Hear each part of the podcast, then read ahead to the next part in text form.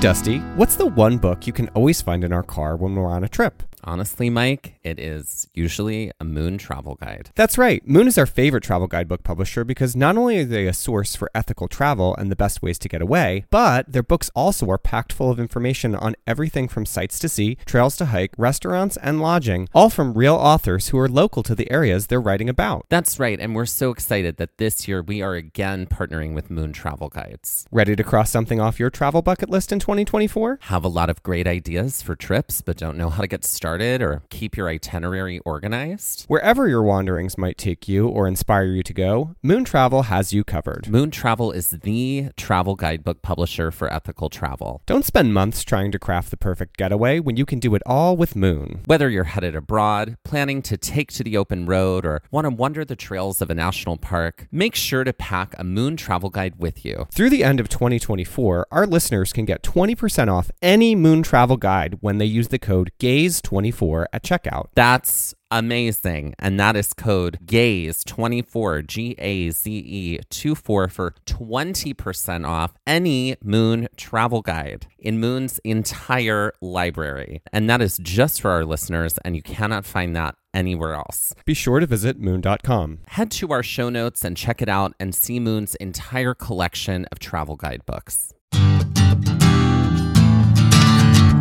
Quote, climate change's causes and dangers are no longer subject to serious doubt. Modern science is, quote, unequivocal that human influence, end quote, in particular, the emissions of greenhouse gases like carbon dioxide, quote, has warmed the atmosphere, ocean, and land, end quote. Justice Elena Kagan in her dissent in West Virginia versus EPA. Hi, I'm Dusty. And I'm Mike, and welcome to Gaze at the National Parks, the podcast, the podcast that brings you one hiking trail and one national park, one park at a time. Well, well, well, well, well, well. Nope, too many wells. We are back with a bonus episode on our summer hiatus between seasons four and five. That's right. And there was a ton that happened at the end of season four in the news that related specifically to SCOTUS and the environment. And we really wanted to take some time to digest that, give some context, and talk about the literal hot mess that is climate policy in the United States at this moment in time. If you're joining us for the first time, welcome. As Mike said, we are the podcast that brings you one hiking trail and one national park, one park at a time. But in between our full length episodes that do just that, we have trail mix episodes. Trail mix episodes cover a variety of topics, but mostly relate to the parks, the environment, social justice, the rights of indigenous people, and a variety of other topics important to the both of us in the scope of our show. That's right. We also cover LGBTQIA plus topics throughout our time together and very specific in June for Pride Month. That's when all of our Trail Mix episodes become Pride Mix episodes. This season, we spent a fair amount of time looking at queer legal history, and that definitely had us more attuned to what was happening with SCOTUS and the decisions that were being handed down this year. It goes without saying that some incredibly radical decisions were made this past year that were in direct opposition to the way in which, while under oath, now justices said specific rulings were super precedent, or in other words, law based off of decades of rulings and precedents that have followed since their original favorable ruling. And that these radical decisions have not only stripped away rights and worked toward dehumanization, attack on body autonomy, and criminalization of privacy and right of choice based off not what was super precedent or what has been shown time and time again, both in data and voting records, the will of the majority, but instead and seemingly nefariously based on biased opinions motivated by faith rather than fact. These rulings, specifically in Dobbs versus Jackson Women's Health Organization, have shown some undeniable truth that lies, manipulation, and malfeasance are not above those charged with lifetime appointments to the Supreme Court, that sweeping and radical rulings will be impactful despite of the will of the people, and that the will of the people, as seen through popular vote and population, infrequently have the majority outcome based on arcane rules, bodies, and term limits. The state of our republic is quite precarious as we are living through bombshell moments in our history, a time when cruelty seems to outweigh what is sensible and compassionate, all in the name of capitalism capitalism or Christianity, take your pick. But if I remember correctly, one of these should be more focused on the compassionate and less on the cruelty, unless I completely misunderstood my Catholicism growing up. So here we are, And while this episode isn't about the Dobbs decision, as maddening and gutting as it has been, we do encourage you to learn how you can help, continue to advocate, and if you have it within your means, to donate to the National Network of Abortion Funds at abortionfunds.org. This episode, as stated earlier, investigates, reflects, and postures the future of climate change and the United States policy in curbing emissions and acting as a nation invested in the future of the planet. Specifically, we want to take some time in this episode to examine the decision of West Virginia versus the EPA and the new Sweeping Inflation Reduction Act 2022 and how this ruling and act have a play into the future of our planet. Okay, so Mike, when you heard about what was going on with the EPA and its reach to regulate greenhouse gas emissions, what were your initial thoughts aside from Doom? Well, I mean, Doom was the first because Doom is always the thing that comes to my mind when it thinks about the environment and where we're at, specifically this summer and the past few summers and the past few years with how hot and really unbearable conditions have been for so many people, not just in the United States, but around the world. So I think there was a real cause for alarm that whatever we had done for so many years since the EPA basically since its inception, since the Clean Air Act, since the Clean Water Act were put into play, all of that seemed like it was now null and void in some ways, that there wasn't much hope to be had there, that we were really deciding our future in a very negative way. How about you? Well, it certainly was cause for alarm for me because, I mean, it just seems like another example of let's make a law that benefits one very small group of people capitalistically. Right. It's not a choice that is in the interest of planet and community. It is a choice that is in the interest of money making. Yeah. Essentially, what happened in West Virginia versus the EPA is that the court ruled against the EPA in its broad authority to regulate emissions from power plants, stating that the EPA was not directly given the this authority by Congress, so it was actually unable to legally do so in the way it had been. That is the broadest strokes of the ruling. However, there is much to understand when it comes to how this unfolded, as the EPA, like other agencies, is given broad reach because of their specific expertise. According to the Roberts Court and the five justices that joined in the majority opinion, that is not the case. Roberts specifically stated that, quote, the agency instead must point to quote, clear congressional authorization, quote, for the power it claims, end quote. Roberts, citing among other things that government organizations and entities cannot and do not have the power to do anything that may transform the economy unless the power is specifically and directly granted by Congress. And as we know, Congress does a great job at agreeing, specifically when it comes to cataclysm or when people's lives literally hang in the balance. Forgetting for a minute that the existential threat of climate change is literally happening in real time and only getting exacerbated by inaction, this court has signaled that the economy and economic growth are more important than the lives of people, and that they are certainly more important and much wiser than addressing the issue of climate change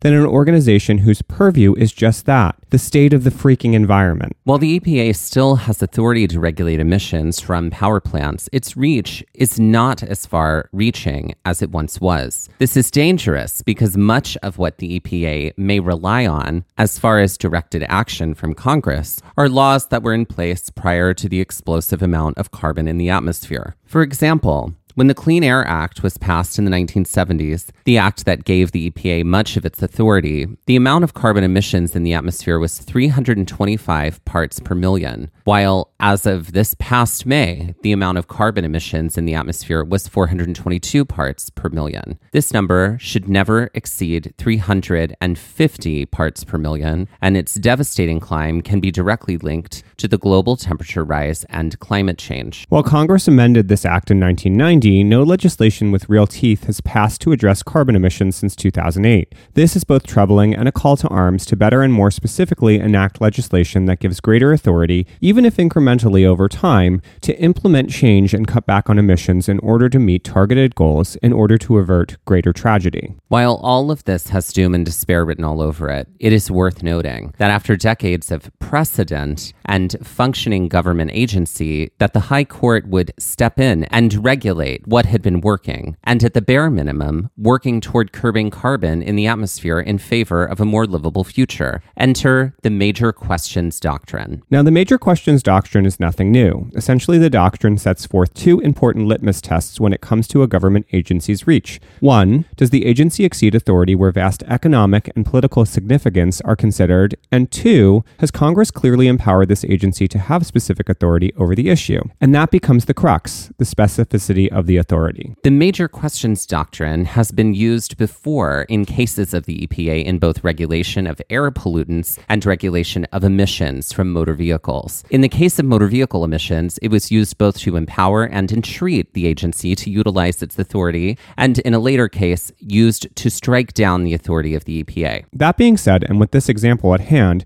it seems as though the utilization of the major questions doctrine seems less sacrosanct and more ambiguous in its use. If the goal is indeed to ensure agencies are not overstepping their bounds and to ensure the strictest interpretations of their charge in terms of specificity, how then is there wiggle room? The wiggle room comes in poorly defined congressional mandates toward agencies, or rather, broad and less specific directives for the authority of an agency. That being said, it seems as though the court itself has not clearly defined if and when the major questions doctrine applies at all. Quote The subject matter of the regulation here makes the court's intervention all the more troubling. Whatever else this court may know about, it does not have a clue about how to address climate change. And let's say the obvious the stakes are high. Yet the court today prevents congressionally authorized agency action to curb power plants' carbon dioxide emissions. The court appoints itself, instead of Congress or the expert agency, quote, the decision maker on climate policy, end quote. And I cannot think of many things more frightening. Respectfully, I dissent, end quote. Justice Elena Kagan in her dissent in West Virginia versus EPA. Well, it's safe to say that this decision was a shot to the heart of anyone who has a deep care and concern for the environment and the future of the planet, especially because in Congress, talks seem to have hit a major stall on any climate legislation that would be impactful and would help to alter course from the worst of the coming catastrophe. And as the court had reaffirmed in its decision in West Virginia versus EPA, Congress would be the government body poised to enact legislation when it came to climate change, despite the court's own insertion into the climate crisis with the use of their waffling and questionably used major questions doctrine. Yet Congress, poised to pass a robust climate package, something Joe Biden had touted as a major pillar of his election platform and something that would have reinstated hope for a better tomorrow, seemingly failed as well when in early July 2022, Senator Joe Manchin of West Virginia walked away from the deal, squandering the hopes of not just those in the United States, but the world over.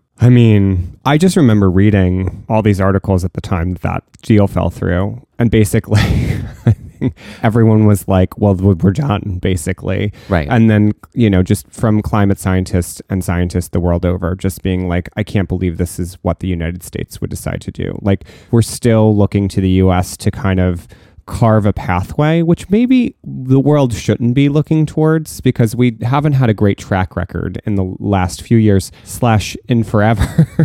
Right. There's been a lot of things that really, you know, I understand that we are a superpower, quotes around that, and eye roll is happening. Yeah. But I think a coalition of a lot of small nations could also, you know, be what is also impactful and needed. I feel like our policy and our politics prevent so much from happening so often. And especially when you have a high court that is seemingly very radicalized at the moment. Right, right. I think the most American thing, if I will, is to be critical of democracy, right? And to be critical of the entire system. Yes. Right? That is, I think, the defining thing of an American. I think that's how America started, if I remember correctly. Sure, right? I do feel a little bit like, to use a teaching metaphor, uh, that America, I say with all of my, you know, like vocal eye roll, is like, you know, the popular kid in class who always gets called on first. Three other students can have the same idea, but the teacher doesn't hear it until America says it. You know what I mean? Mm-hmm. Like, that's what I feel a little bit like. Yeah. Like, as far as like our role in the ensemble of what are the other countries of the world, Sure. we have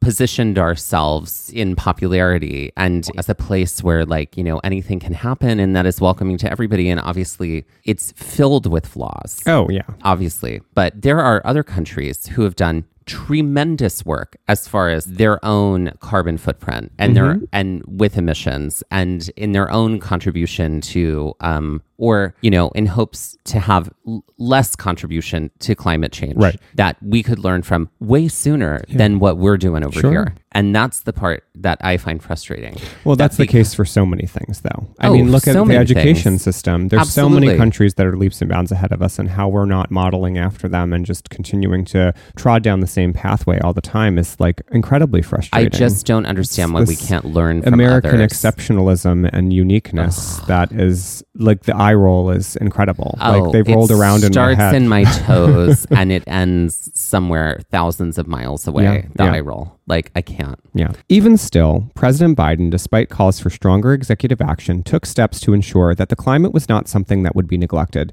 Stopping shy of declaring a climate emergency, Biden declared executive actions that work towards protecting communities from extreme heat, enabling lower costs for cooling for communities suffering from extreme heat, and in an effort to boost renewable energy, expanded offshore wind opportunities and jobs. While this was something, it was far from the dire action needed. But with executive action only able to take the administration so far and the court's hobbling of the EPA and its impact on affecting change, the future this summer looked grim. Especially as drought, wildfire, and a host of other disasters felt like a prelude to things to come. But somehow, in the span of a month, what was seemingly lost was just deferred, as separate talks had yielded a deal with Senator Manchin, and after some cajoling, Senator Sinema of Arizona too. Enter the Inflation Reduction Act of 2022. So, what actually is in the Inflation Reduction Act of 2022? Well, one of the most important things is that it addresses the rising cost of energy and impacts of climate change on every American. Along with that, the act will cut roughly 40% of emissions by the end of this decade. It has been lauded as the most significant piece of climate legislation in U.S. history, and by the numbers, it seems as though that this is the case. In the broad strokes, the act will lower energy costs for Americans, increase American energy security, invest in decarbonizing all sectors of the economy, focus investments into disadvantaged communities, and support resilient rural communities by investing in farmers and forest landowners. In regards to lower energy costs for Americans, a great deal of lower costs will come by way of rebate programs and tax credits to purchase energy efficient appliances, make energy efficient upgrades to homes, improve upon affordable housing to make it more energy efficient, and to incentivize the cost of purchasing electric vehicles, new or used. In regards to energy security as a nation, much is incentivized for businesses and industry regarding the acceleration of production of solar panels, wind turbines, and other environmentally friendly energy solutions. This could come by way of tax credits or even grants to retool existing facilities to be greener or to help with the production of environmentally friendly energy solutions. Decarbonizing the economy would mean substantially reducing emissions from electricity production, transportation, industrial manufacturing, buildings, and agriculture. Like the two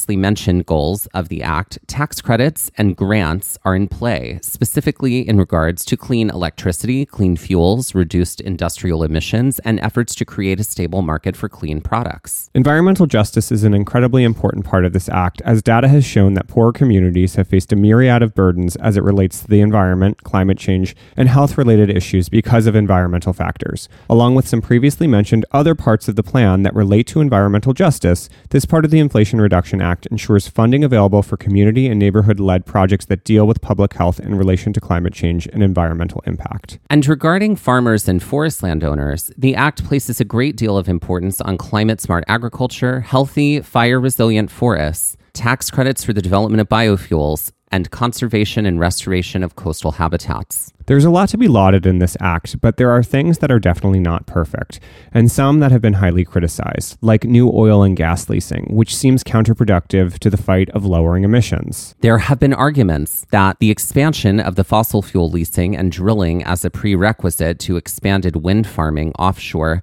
is a poison pill to the act and the planet. That our dependence on fossil fuel should be more aggressively turned off slash turned down rather than be allowed to continue. Quote, It is truly all of the above, which means this bill does not arbitrarily shut off our abundant fossil fuels, end quote, Joe Manchin. Here are the positives that make this climate legislation so important to clean energy. There are 10 years of incentives and tax credits that allow major growth for this industry and a greater likelihood in the break with dependence on fossil fuels alone. Everything from solar to wind to large scale grid power storage and the incentivizing of the purchase of electric vehicles is a giant win for the environment. The ire over drilling and leasing of public lands for the next 10 years is being viewed from both sides. In the most negative, it seems counterproductive to have an environmentally friendly and renewable rich bill that also includes provisions for drilling to be married together. It ultimately feels counterproductive and dangerous to the path we are already on. However, on the other hand, because the market for renewables and the availability of fully renewable power grids is not yet a reality, this makes unfortunate yet logical sense, as energy will need to come from somewhere. And this is not a unique problem to the United States, as the war in Ukraine has shown the European Union sanctioning and breaking with Russian gas and oil while scrambling to become energy independent and focus its drive more heavily on renewables. Clean energy and an independence from fossil fuels as our main energy source, unfortunately, was never going to be so cut and dry. Infrastructure just isn't there, and the priority hasn't been placed on the environment in a way that it should have been for the last several decades. Unfortunately, we have reached a point where there can be no more waiting, and in an effort to better prepare for the future and stem some of the major impacts of climate change, this is a good first step. This isn't perfect legislation, but it definitely makes moves towards a cleaner future, one with less dependence on fossil fuels. Hopefully, this inspires greater action and more investment in renewables in the future. For as we have seen too clearly and been told time and time again, the path we are headed down was one of doom. The environment and climate should be prioritized, and despite rulings by the High Court this past year, whose major questions doctrine highlights concern over economic and politically significant decisions, nothing coming down the pipeline could be more economically and politically significant than the utter collapse of biodiversity on the planet and the suicide of our species, along with the homicide of every other species on Earth. The sources for today's Trail Mix episode include the article The Supreme Court Restricts the EPA's Authority to Mandate Carbon Emission Reduction by Nina Totenberg, published on NPR. The article The Supreme Court's EPA Ruling Will Delay U.S. Climate Action by Alice C. Hill from the Council on Foreign Relations. The Major Questions Doctrine from Congress.gov. The article The Climate Bill's Oil and Gas Provisions Are a Worthwhile Trade Off by Samantha Gross, published by the Brookings Institution. And The Summary of the Energy Security and Climate Change Investments and the Inflation Induction Act of 2022 from Democrats.senate.gov. And now let's end this episode like we end so many of our episodes with a game.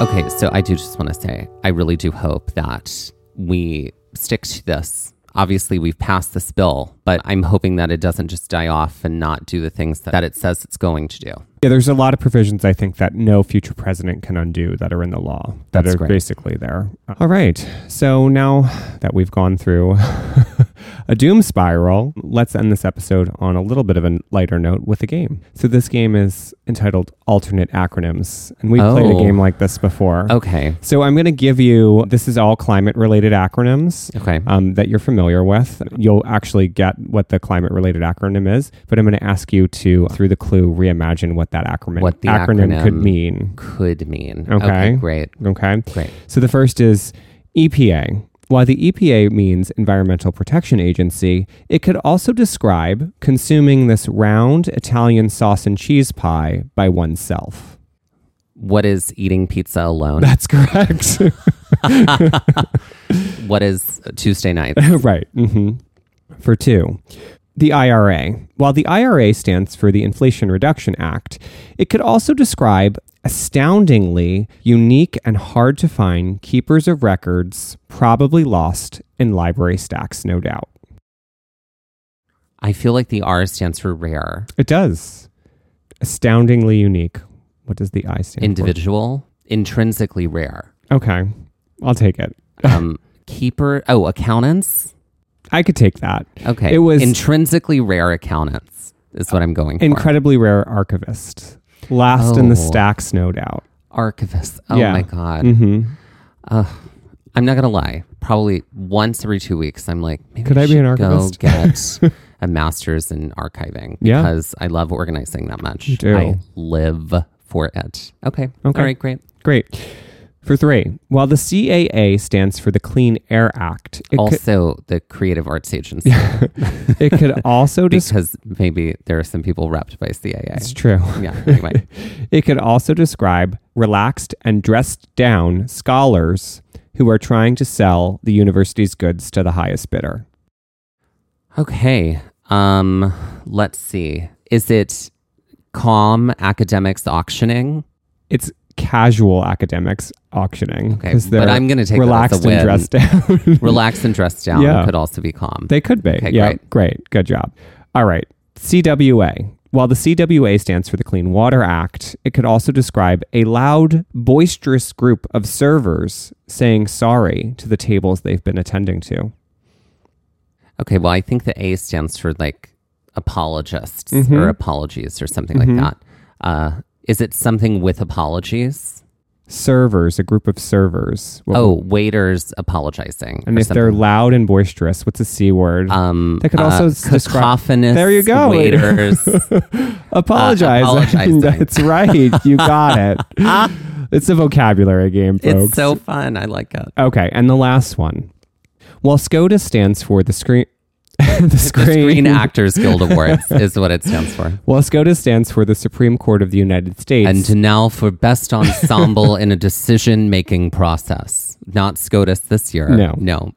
it could also stand for amusing idiots revealing, and here's a word that I'm giving you of the T, their wicked and sinful bags of bones or secrets they buried deep in their closets. All right. There are so many letters here. Yep. We're going one at a So time. So start at the beginning. amusing, Uh, amusing. Silly. yep. Okay. Idiots Um, starts with a C. might also be an isle off of Greece, Oh. which uh, this word comes from.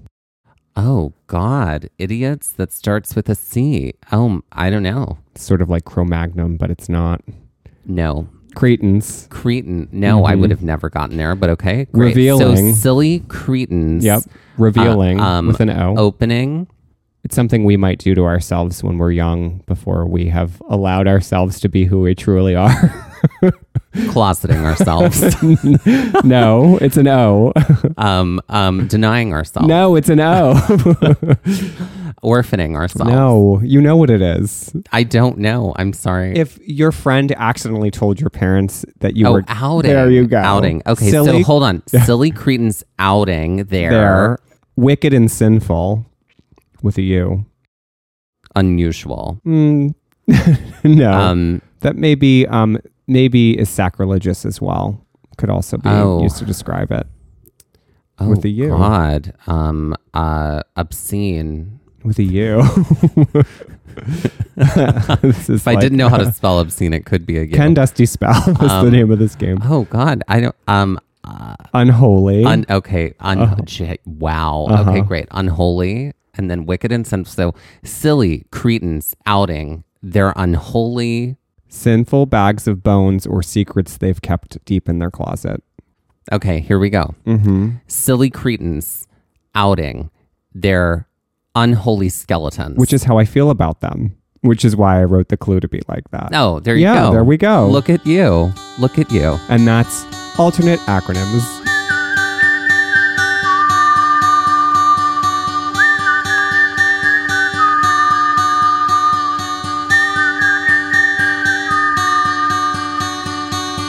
This has been a bonus trail mix from Gaze at the National Parks, the podcast. And we're here to remind you to hike early and hike often, and that adventure is always out there. And to stay tuned because season five starts in mid September. That's right. That's Stay right. tuned, everybody.